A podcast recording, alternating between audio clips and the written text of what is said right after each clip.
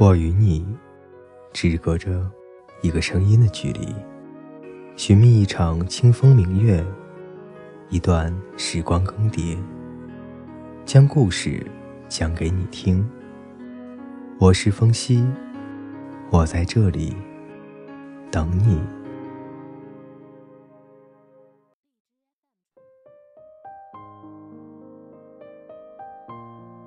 各位听众朋友，大家好。今天呢，为大家带来的故事是《世上最深情的流露》，作者邓莹雪。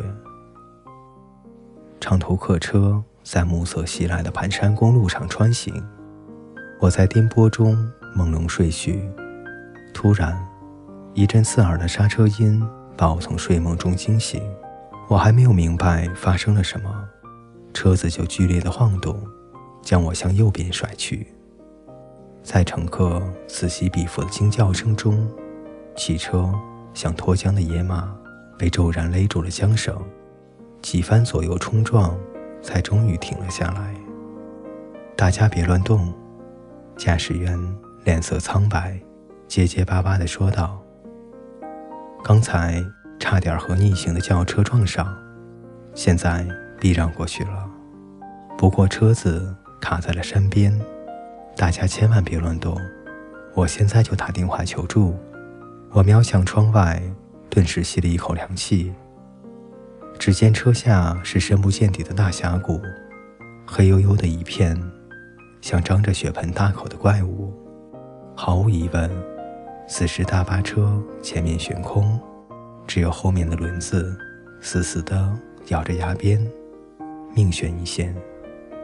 当我屏住呼吸，瑟瑟发抖，我旁边的那个陌生男子低声安慰说：“别怕，沉住气，会有人救我们的。”我看向他，点点头。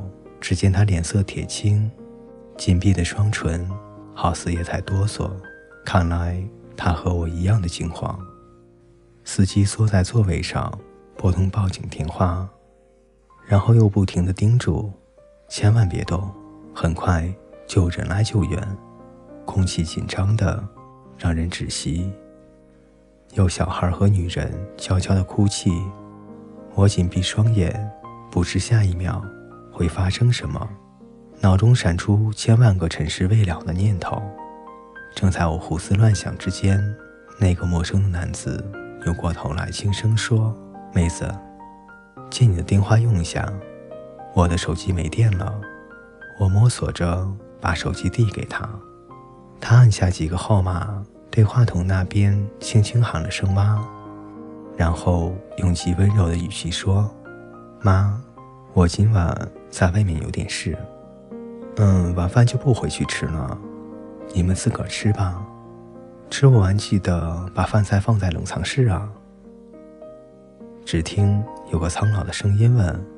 你在哪？怎么还不回来？他有些做作的笑着说：“哎，我在和朋友看电影呢，不跟你们多聊了，要安静呢。”男子把手机还给我，脸上挂着浅浅的微笑，神情比刚才镇静多了。我想起了自己的爸妈，我也要打个电话，也许以后就没有机会了。是妈妈接的电话，我努力平静自己的心绪，装作若无其事地说：“妈，你在干嘛呢？吃过晚饭了吧？”妈妈说：“吃过了，正在看电视呢。”我说：“哦，你看吧，我没事儿。”刚说完，眼泪就哗哗地流了下来。我匆匆地挂了电话，我怕控制不住情绪。让妈妈察觉出来什么？尽管我多想再说一会儿话。我们获救是在两个小时后，在救援人员的帮助下，两辆大货车紧紧地拖住车尾，平缓地拖拽，大巴车安全着陆，全车人终于脱离了险境。那次生死的历险让我永生难忘。更让我难忘的是，在生死关头。我和那个陌生的男子打给亲人的温情电话，那通电话让我明白了一个道理：这世上最深情的流露，往往隐藏在像白开水一样平淡无奇的言语里。